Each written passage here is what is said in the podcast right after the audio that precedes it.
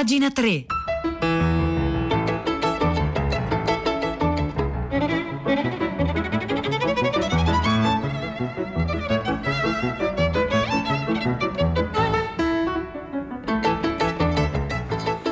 9, un minuto e 47 secondi in questo istante. Oggi è venerdì 8 gennaio 2021. Buongiorno a tutti da Silvia Bencivelli.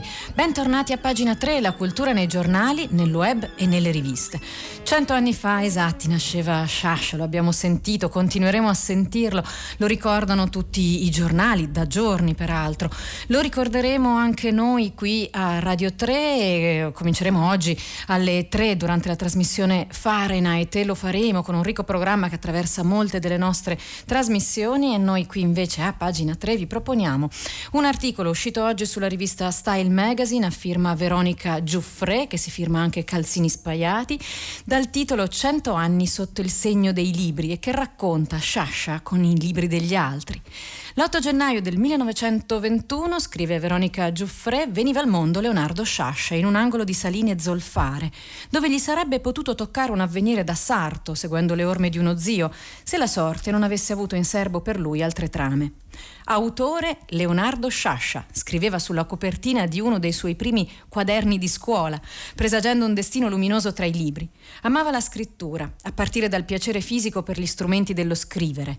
Curiosamente dell'inchiostro ricordo anche il sapore, forse qualche volta l'ho bevuto. Ma l'incontro decisivo con la letteratura avviene per il tramite del cinema. Dodicenne scopre Luigi Pirandello con Marcel L'Herbier nella versione cinematografica muta di Il fu Mattia Pascal. E sul rapporto tra E il cinema oggi, eh, stasera alle 7 parlerà eh, Hollywood Party insieme al regista Gianni Amelio. Ma insomma, proseguiamo a leggere questo articolo dal titolo 100 anni sotto il segno dei libri.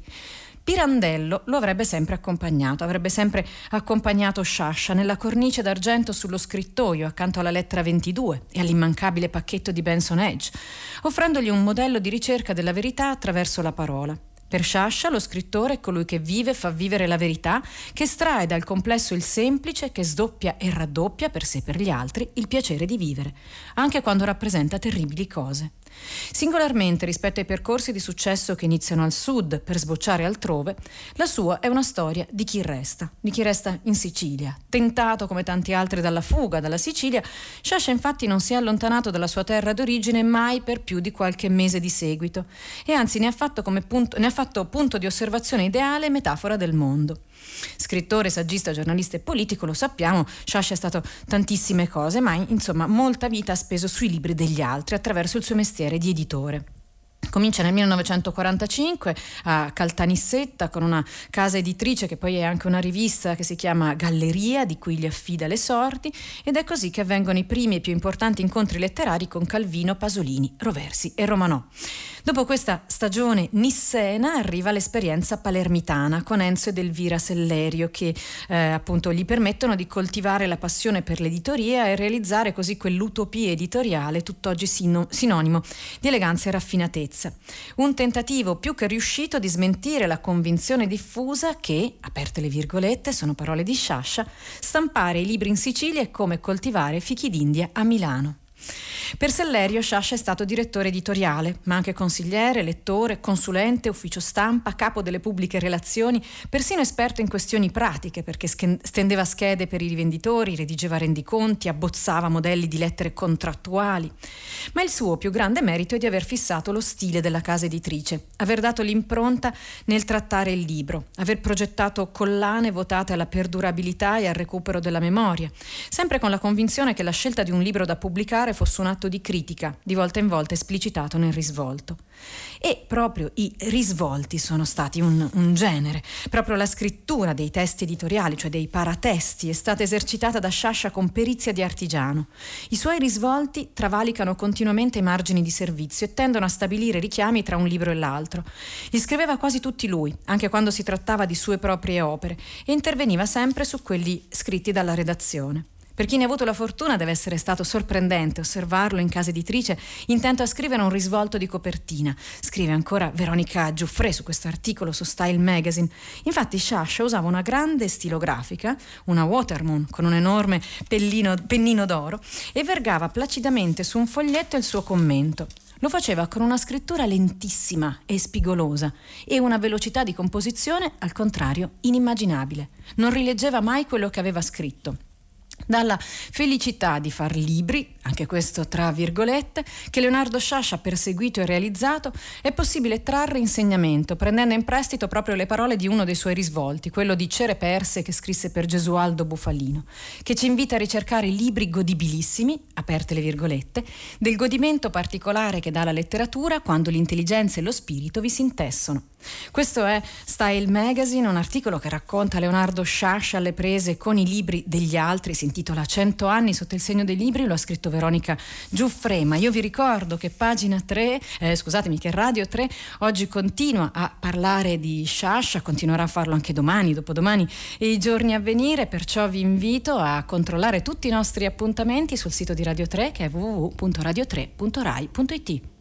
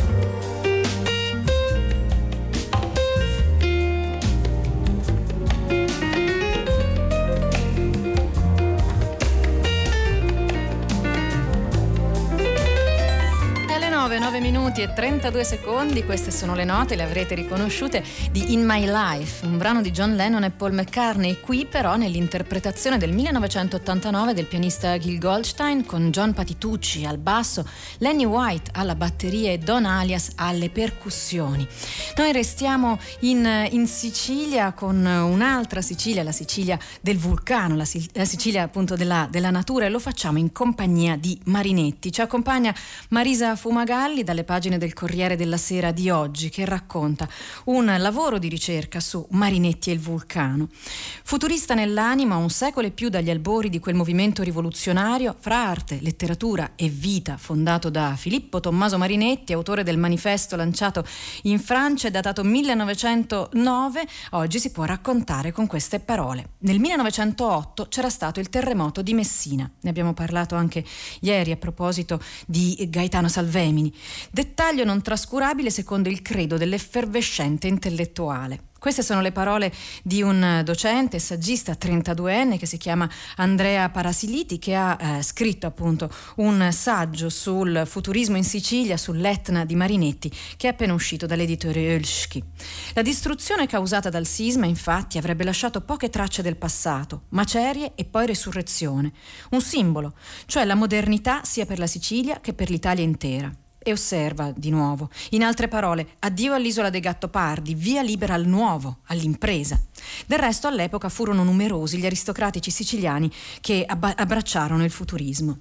Parasiliti è un giovane studioso, scrive Marisa Fumagalli sul Corriere della Sera, a suo modo è un futurista dei nostri giorni, eh, ha raccontato appunto in questo All'ombra del vulcano il futurismo in Sicilia, il rapporto tra Marinetti e la natura siciliana. In copertina c'è il ritratto di Marinetti stesso, opera di Carlo Carrà. Le mie ricerche, racconta l'autore, cominciano dalla balsa futurista, rivista quindicinale di breve durata stampata a Ragusa. Appena fondata si chiamava la balsa ragusana. A chiedere di cambiare il nome fu proprio Marinetti, che dopo aver interrotto la sua collaborazione con La Cerba di Giovanni Papini e Ardengo Soffici nel 1915, per tramite di Guglielmo Iannelli, ventenne messinese, approdò alla balsa e la definì la rivista, la prima rivista veramente futurista. Fatto sta che insomma Parasiliti vuole saperne di più, raccoglie materiali, lo scrittore, lo ricordiamo, Marinetti era nato ad Alessandria d'Egitto, quindi la Sicilia fu il suo primo approdo in Italia e raccoglie appunto eh, storie sul vulcano e sul rapporto tra la poesia e il vulcano. L'attrazione per la Sicilia è irresistibile per il fondatore del futurismo. E allora ci fu un, un, un'opera dal titolo Primo campeggio etneo del 1925 che fu propedeutica a Vulcano, dramma teatrale del futurista che fu portato in scena da Luigi Pirandello. L'idea, spiega Parasiliti, è sorprendente, parte da due imprenditori, il catanese Cosimo Mollica Lagona, scusatemi, Cosmo Mollica Lagona e l'ingegnere modenese Emerico Vismara. Con loro c'è anche un vulcanologo che si chiama Gaetano Ponte.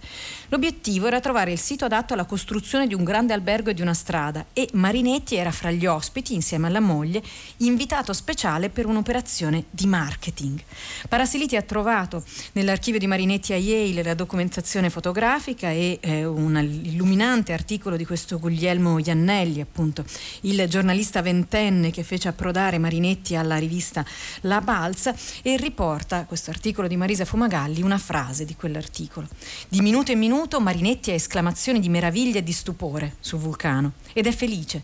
La sua arte di barbaro raffinatissimo è arrivata di già alla sensazione cruda che può dare un vulcano, un'eruzione o questo paesaggio in mezzo a tanta varietà e tanto erro- orrore. Combacia perfettamente la sua anima futurista con questo scenario spalancato che ha aspetti selvaggi e gioiosi. Questa è una passeggiata sull'Etna, la scrive Marisa Fumagalli sul Corriere della Sera e si è collegato con noi Pietro del Soldà. Buongiorno. Eccoci Silvia, buongiorno a te e agli ascoltatori di pagina 3. Questa mattina, prima pagina, una telefonata di Aldo da Treviso ha riportato la nostra attenzione al eh, recovery plan, in italiano è giusto chiamarlo piano nazionale di ripresa e resilienza, cioè quel testo che dovrà adattarsi al grande piano europeo Next Generation EU, come usare quei 200, ora diventati 22 da 209 che erano miliardi in eh, sussidi e fondi diretti e i prestiti al nostro, al nostro, paese. Il governo ha elaborato una nuova bozza sottoposta ai partiti di maggioranza e entriamo dentro che quella, questa che è la grande sfida, insomma, in, accanto alla campagna vaccinale, l'unica possibilità di salvarsi dalla pandemia, il tema e la grande sfida epocale che ci troviamo di fronte è l'utilizzo di questi soldi per rilanciare il paese, non solo per tornare a come era prima, ma per farlo ripartire con più forza. Aldo nella sua telefonata si è in particolare concentrato su un punto che lui ritiene centrale e che approfondisce diremo, e cioè investire non solo per far aumentare il PIL, ma investire per migliorare la qualità della vita nelle città, eh, una qualità della vita urbana fatta anche di eh, mobilità sostenibile, di eh, possibilità di raggiungere luoghi in breve tempo grazie ai mezzi pubblici, eh, che renderebbe molto più facile e dire, sostenibile anche dal punto di vista sanitario la vita nostre, nei nostri centri urbani. Di questo noi parleremo dunque dopo aver fatto un po' un punto sull'elaborazione più generale del piano, a partire dalle 10 in diretta, diteci la vostra, vi aspettiamo. Ciao Silvia. Grazie, grazie Pietro. Ieri sono arrivati tanti sms sulla cotognata che era stata richiamata da Maurizio Maggiani. Vi invitiamo a continuare a mandarci sms non soltanto sulla cotognata. Per noi e a tutta la città ne parla. Il numero, ve lo ricordo, è 335 5634 296.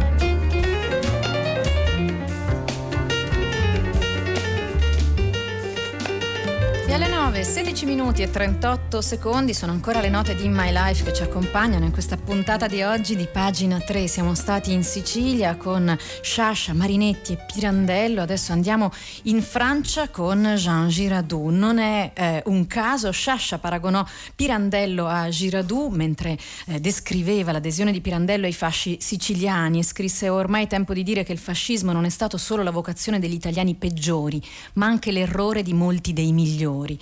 Dai confini del nulla su cui la sua opera si dispiega, un punto della sua vita, scrive a proposito di Pirandello, Sciascia, un punto doloroso della storia siciliana, quello dei fasci, egli ha voluto, come il Sigfrido di Girardot, fare una scelta da uomo sulla terra, quale si dichiarava ed era la scelta di essere siciliano.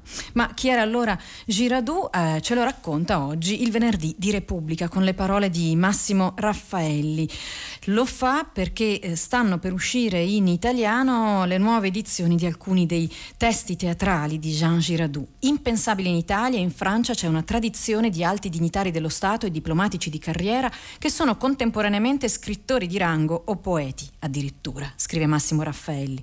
La palma spetta a chi ne incarna persino la silhouette, Jean Girardot, 1882-1944, un borghese della Francia profonda, nato in Aquitania, presto pariginizzato naturalizzato alla Sorbona e pluridecorato nella Grande Guerra. Assunto al Ministero degli Affari Esteri, nel Quai d'Orsay, Entra in diplomazia, svolgendo una quantità di missioni all'estero come uomo di fiducia, specialmente dei dicasteri Briand e Daladier, da autentico servitore della Terza Repubblica, di cui mantiene anche il profilo ideologico di borghese della destra liberale, ligio ai valori fondativi della Repubblica, ma incline alle aperture del cosmopolitismo. Insomma, educato oh, sui classici, fu sempre al passo coi tempi, il suo romanzo Bella era celeberrimo in Francia e anche in Italia, fu molto famoso anche se adesso è quasi sparito dai cataloghi, cataloghi. Un altro romanzo molto importante fu poi La Bugiarda che viene riproposto nel 2014 in italiano e poi, e poi ci sono le opere teatrali. Girardot deve oggi la sua fama residua in sostanza al teatro, genere cui si accosta soltanto nei tardi anni venti grazie all'incontro con Louis Jouvet che diviene di fatto il suo interprete ufficiale se non esclusivo. Commedia drammatica e tragedia borghese. Eh, non è nemmeno un caso che la sua parabola teatrale cominci con un anfitrione e si concluda con un canovaccio postumo dedicato ai gracchi, perché Girardot, scrive Raffaelli, utilizza il repertorio mitologico nei termini di un serbatoio, ovvero di un atelier, nemmeno attualizzandone i modelli, ma al contrario travestendo i moderni da antichi, facendoli muovere con i gesti e le battute della sua conclamata nonchalance. Qualcosa del genere stava facendo anche Alberto Savinio in Italia, ma qui siamo da un'altra parte, c'è un'aperta parodia e un acuto sarcasmo che in Girardot non, non, si, non si ritrovano. La guerra di Troia non si farà, ora esce per le edizioni Robin, nella cura davvero eccellente di Stefano Serri, che ne firma anche l'asciutta traduzione. Scritto e subito rappresentato nel 1935, diviso in due atti, questo testo, La guerra di Troia non si farà, rappresenta il prologo di una guerra, la guerra per antonomasia, che nel proprio lavoro di diplomatico lo scrittore sente ormai montare alla stregua di un uragano. Uomini e donne in costume occupano la scena e si danno la voce. Da un lato Ecuba, Andromaca e Cassandra, spalleggiate da Ettore, l'uomo mite pio, il nemico giurato della guerra.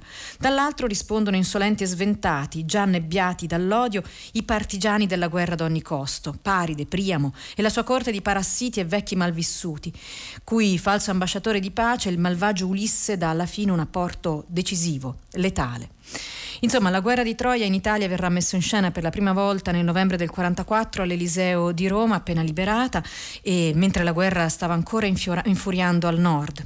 Vent'anni di dittatura hanno certo disabituato gli spettatori a una definizione della guerra pari a quella che Ecuba avanza nel secondo atto e senza mercé, associandola, conclude Massimo Raffaelli qui sulle pagine del venerdì di Repubblica, associandola al culo rosso di una Bertuccia tutto squamoso e lucido, cinto da una parrucca immonda. Questa è la sitcom pacifista di Jean Girardot sul venerdì di Repubblica di oggi. Questa è pagina 3, pagina 3, chiocciolarai.it.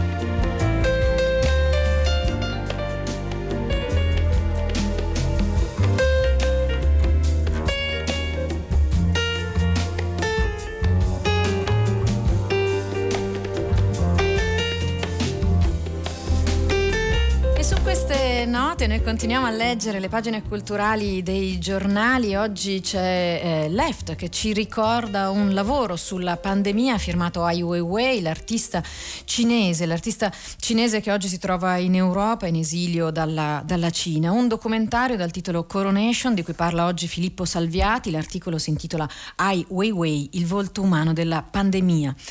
Il drone sorvola lentamente i binari della immensa stazione di Wuhan, avvolta in un cielo grigio con i lunghi treni fermi, allineati, senza passeggeri, deserta al pari del resto della città, precipitata nell'incubo del virus. Questo documentario Coronation è stato girato durante il periodo del lockdown di Wuhan, è stato diretto da remoto perché Ai Weiwei ha montato centinaia di ore di filmati che sono stati girati da piccole truppe amatoriali locali o singoli con i propri smartphone che hanno ripreso ripreso scene spesso in totale segretezza, come ad esempio dentro gli ospedali, e lui li ha montati in 155 minuti. Coronation vuole mostrare il lato umano della vicenda, le difficoltà che le persone hanno dovuto affrontare in una situazione segnata anche dalla scarsità di informazioni fornite dal governo cinese. Tuttavia, Ai Weiwei pare riconoscere che le misure adottate dallo Stato in modo autoritario hanno garantito il controllo della pandemia, anche se a scapito dei diritti e delle libertà individuali. Va detto che questo documentario è stato rifiutato da molti festival, c'è chi dice per via di una questione politica della censura, c'è chi come i direttori degli stessi festival perché la qualità non è un granché. Ma insomma Filippo Salviati sulle pagine di Left descrive, insieme alle immagini che coronano questo articolo, descrive di che cosa parla. Sono temi eh, che ormai sono diventati familiari anche da noi, dove eh, la situazione non sembra migliorare. E adesso eh, la situazione dei nostri paesi stride con le immagini attuali di Wuhan, che sono ben diverse da quelle di Coronation, sono le immagini di una città tornata a una normalità che a noi appare ancora remota. Ed è emblematica della diversità di approccio ai problemi problemi tra Cina e Occidente, una scena girata da un artista amico di Ai Weiwei, scrive ancora Filippo Salviati. Un artista che ha trascorso il periodo di confinamento insieme all'anziana madre, fedele ex quadro di partito. La madre, guardando il notiziario che riferisce sulla diffusione della pandemia negli Stati Uniti, cita un tratto un detto popolare. Quando le persone agiscono tutte insieme possono spostare le montagne chiosando, uniti possiamo affrontare qualunque problema, ma così in Cina, in altri paesi non funziona allo stesso modo. Questa è la differenza tra noi e la Cina, questo è Filippo Salviati di Ai Weiwei, vale forse anche la pena ricordare che qualche mese fa si produsse con un tweet razzista verso noi italiani che peraltro eravamo stati razzisti contro i cinesi. Ai Weiwei ha scritto il coronavirus è come la pasta, i cinesi lo hanno inventato ma gli italiani lo diffonderanno in tutto il mondo. Era il 5 marzo, forse vi ricorderete che nel giro di poche ore ci furono fiumi di, di commenti, la maggior parte di critica e disappunto nei confronti dell'artistar cinese, dell'artista star cinese noto a livello globale per il suo attivismo politico e soprattutto per l'opposizione al regime cinese. Questo articolo che abbiamo letto fa parte di uno speciale sulla pandemia, uno speciale che occupa mm, buona parte del numero di Left da oggi in edicola, lo firma Filippo Salviati e l'articolo si intitola Ai Weiwei e il volto umano della pandemia.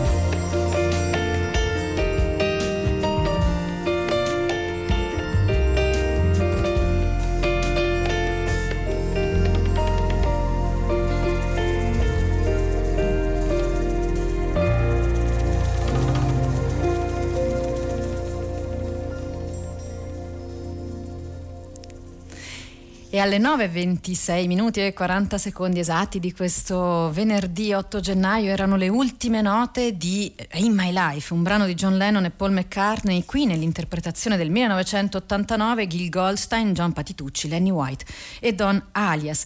Qui noi a pagina 3 vi proponiamo un ultimo articolo per salutare la settimana, la prima settimana del gennaio di quest'anno, un articolo che viene da Internazionale, è tradotto da una rivista sud sudafricana che si chiama Daily Maverick, lo scrive Kevin Dawson. Eh, la prima descrizione del surf in Africa si deve al mercante avventuriero tedesco Michael Hammersam, che viaggiò in Africa occidentale nella prima metà del Seicento, ma la sua è una testimonianza problematica, perché osservava qualcosa di completamente sconosciuto. Pensando di trovarsi di fronte a un gruppo di bambini della Costa d'Oro che imparavano a nuotare, Emerson scrisse infatti che i genitori li legavano alle tavole e li lanciavano in acqua. Erano invece gli, le origini del surf, surf che secondo questo autore avrebbe origini africane e non americane, come spesso gli americani tendono ad attribuirsi. Successivamente altri europei descrissero scene simili. Quelle popolazioni, probabilmente dell'etnia Fanti, insegnavano a nuotare ai propri figli verso i 16 mesi di età in maniera più efficace e gratificante, anche perché se quelle fossero state lezioni di nuoto avrebbero causato molti annegamenti.